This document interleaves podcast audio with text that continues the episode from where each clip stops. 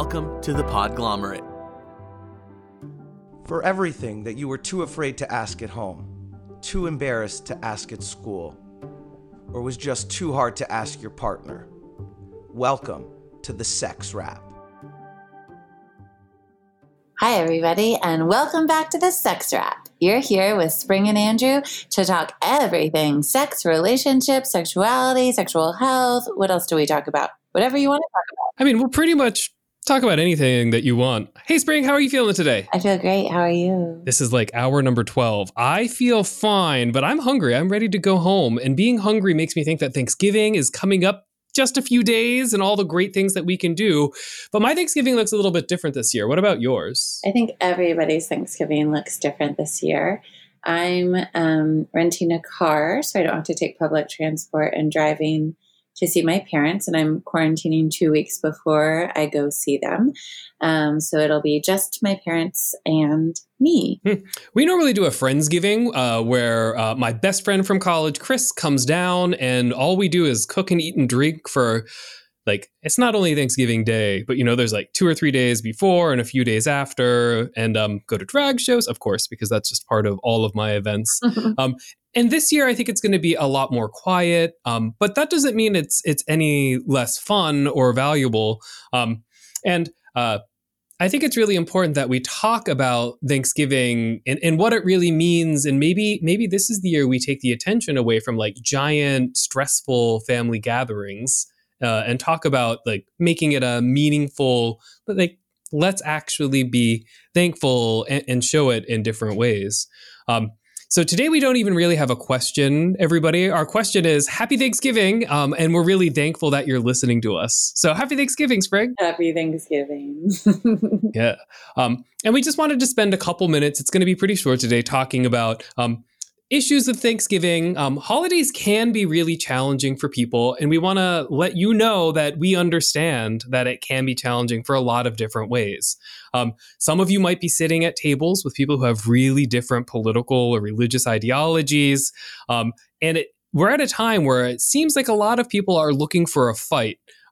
So we're going to talk a little bit about things that you can do to avoid or diffuse or de-stress in those trying times. How do you handle those with different beliefs?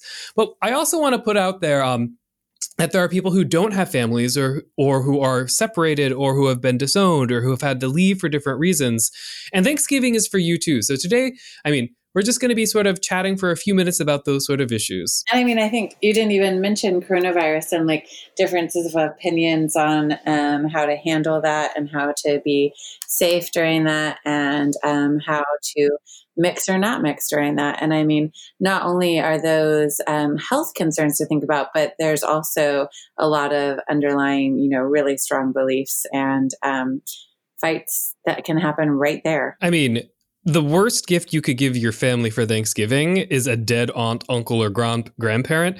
I mean, my big push is to celebrate the thankfulness part of Thanksgiving in November, and then let's move the family holiday where people get together and hang out. You do your Friendsgiving or your family Thanksgiving in May. So why don't we just separate the two? I'd be happy if Thanksgiving was in May. Nothing else is happening in May. But like move it 6 months away. There'll be more vaccines available. You'll be able to have it outside because it will be nice out. Like a lot of the issues with COVID are like having it inside, eating, drinking, lots of people, small spaces. Like all of that is essentially a tsunami of disaster for spreading COVID.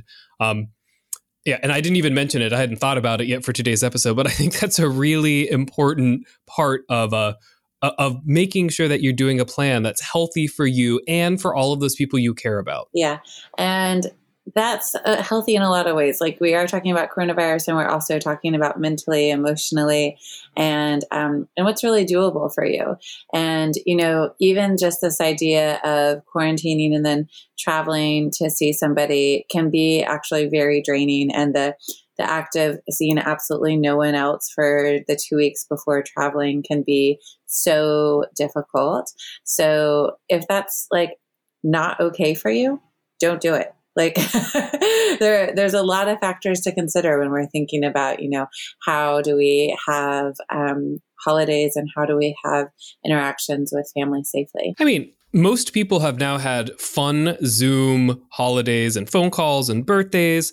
I think it's safe that you could all be eating on Zoom together and celebrating without putting yourselves and other people at risk. I mean, I would recommend like keeping your bubble the same size it is. The really scary thing is over the holidays, people are just going to slowly, incrementally increase the number of people they're exposed to. And that's exactly what we see happening in states that are having big COVID breakouts of COVID. I mean, Spring and I did 4 episodes in a row talking about COVID, and it's worse now than it was then because people are just exhausted. People are tired and people want to see their family.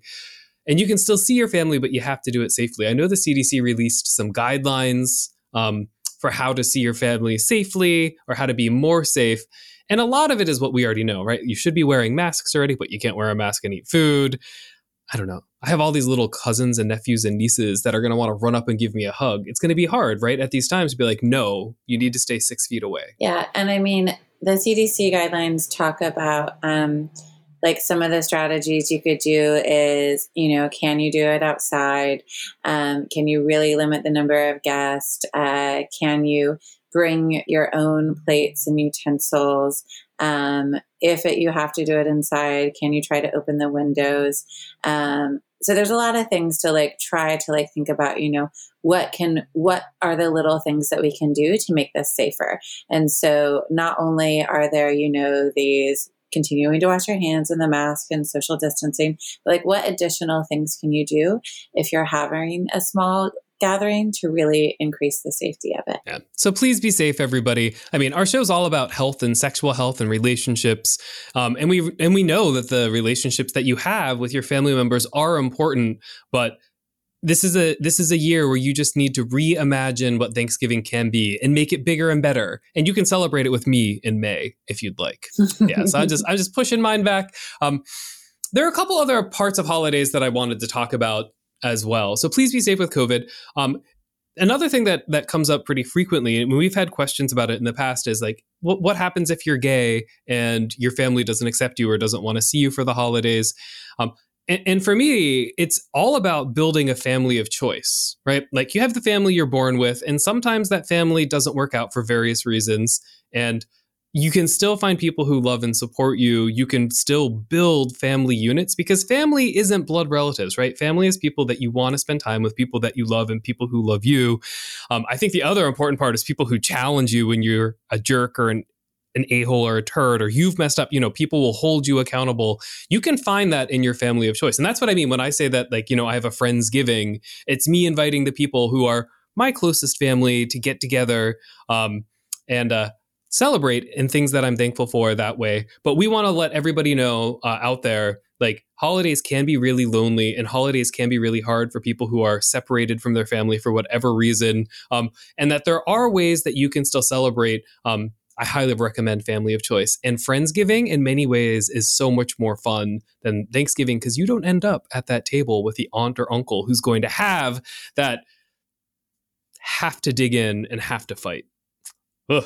I'm kind of looking forward to not having to deal with any of that this holiday season, right? Like there's some silver linings here. Yeah. And I mean, I think that there's a lot of different people that have a lot of different issues with family members and not recognizing different parts of their lives, whether it's sexuality, whether it's relationships, whether it's, you know, just different aspects of who you are that sometimes parents or grandparents or other family members are not ready to recognize. And that can be really challenging to feel like you can't be your full self or you can't express yourself in those environments. And so if you are going to be spending time with family and you know that there are some of those difficult things lying ahead for you, I think it's a really great idea to talk with some friends in advance, kind of set up some like safety measures for yourself and kind of little outlets. So how are you going to manage that? How are you going to make sure you have time set aside with friends to debrief? And how are you going to do that? If maybe you can't do it in the house, are you going to like take a walk to phone a friend, like set up all these things and think about them in advance so that you know going into the scenario, if it feels difficult for you, you have support. Yeah, absolutely. And I think building that support is what a family of choice is. All right, so we need to take a short break. When we get back, we're going to talk for a few minutes about how to handle adversarial relatives and then do a little bit of Thanksgiving ourselves. Be right back.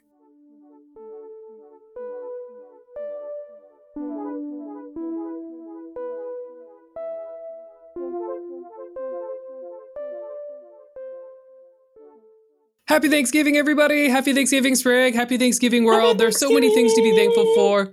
Even in a world that sometimes seems kind of dark and scary with lots of awful things happening, there's still a lot of things that we can be thankful for. And I am still thankful for my extended family relatives who sometimes say terrible things. And I just have a couple suggestions that I'm going to put out there for those kind of families, like, you know, families that are both Democrat and Republican, families that are secular and religious, families that are, you know, like all of those kind of issues. And I think there are a couple really important things that you can do. The first is to establish some kind of ground rule for everybody who's going to come and talk about it before. Sounds like a lot of our other episodes, right? Like ground rules where you talk about it before the event. The answer? What?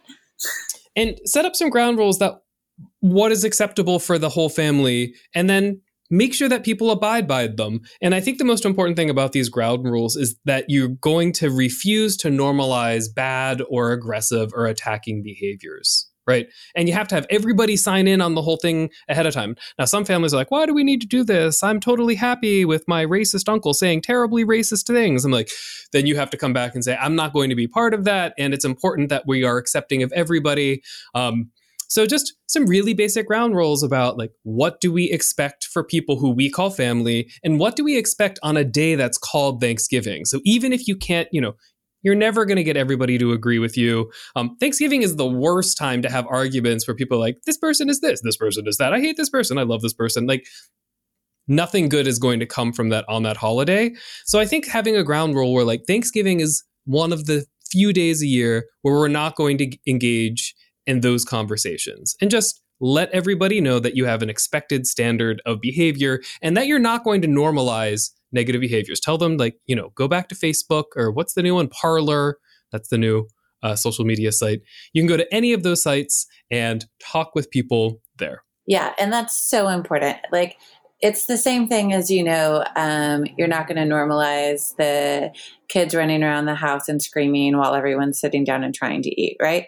Like that it's this exact same thing. And we don't often kind of address bad behavior as adults, especially within families.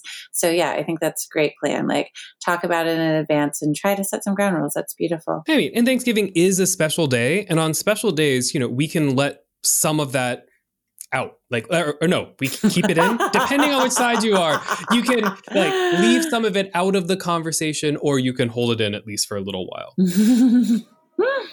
All right. So I think it's time for us to celebrate some Thanksgiving, Dr. Cooper.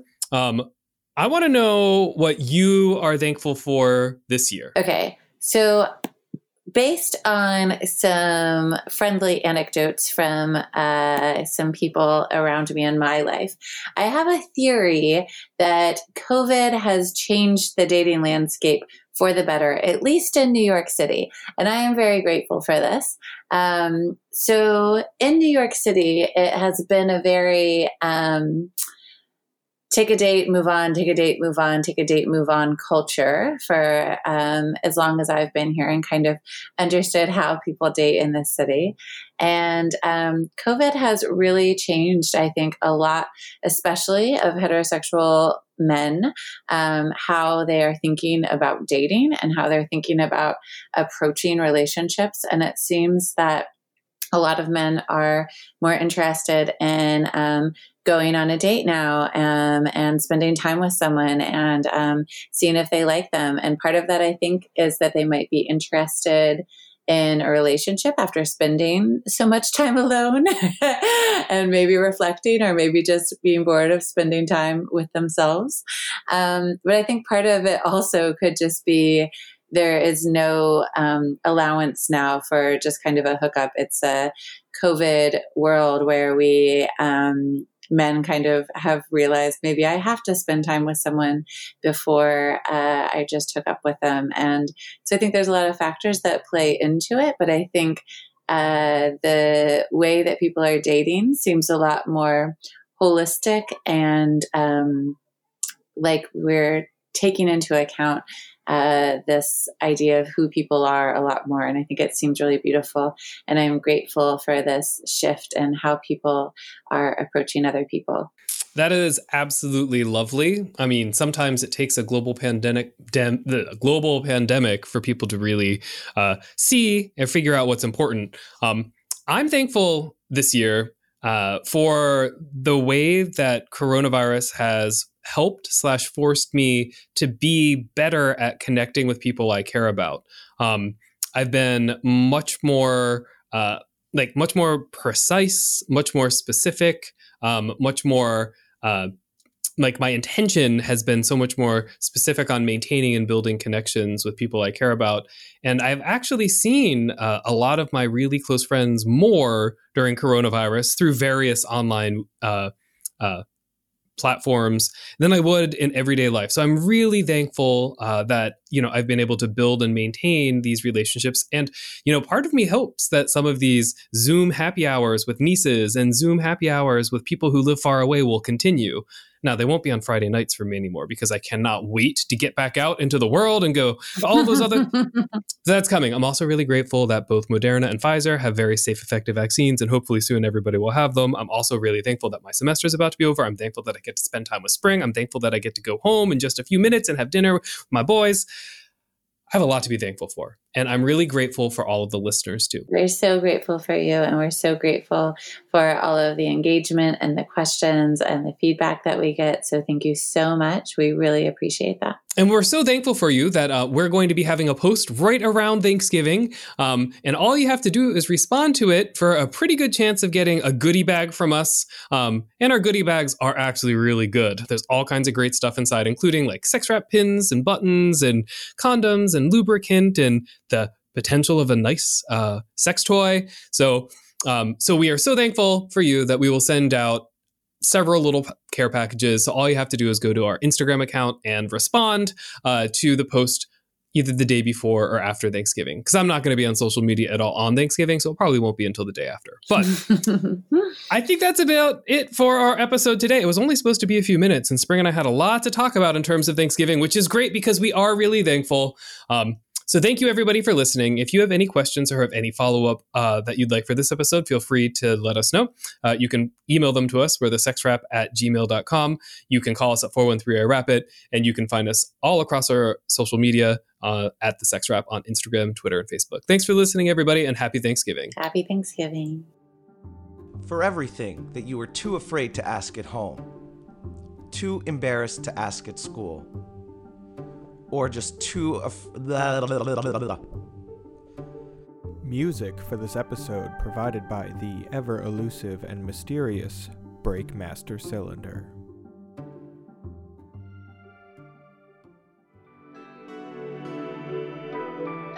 The Podglomerate. A sonic universe.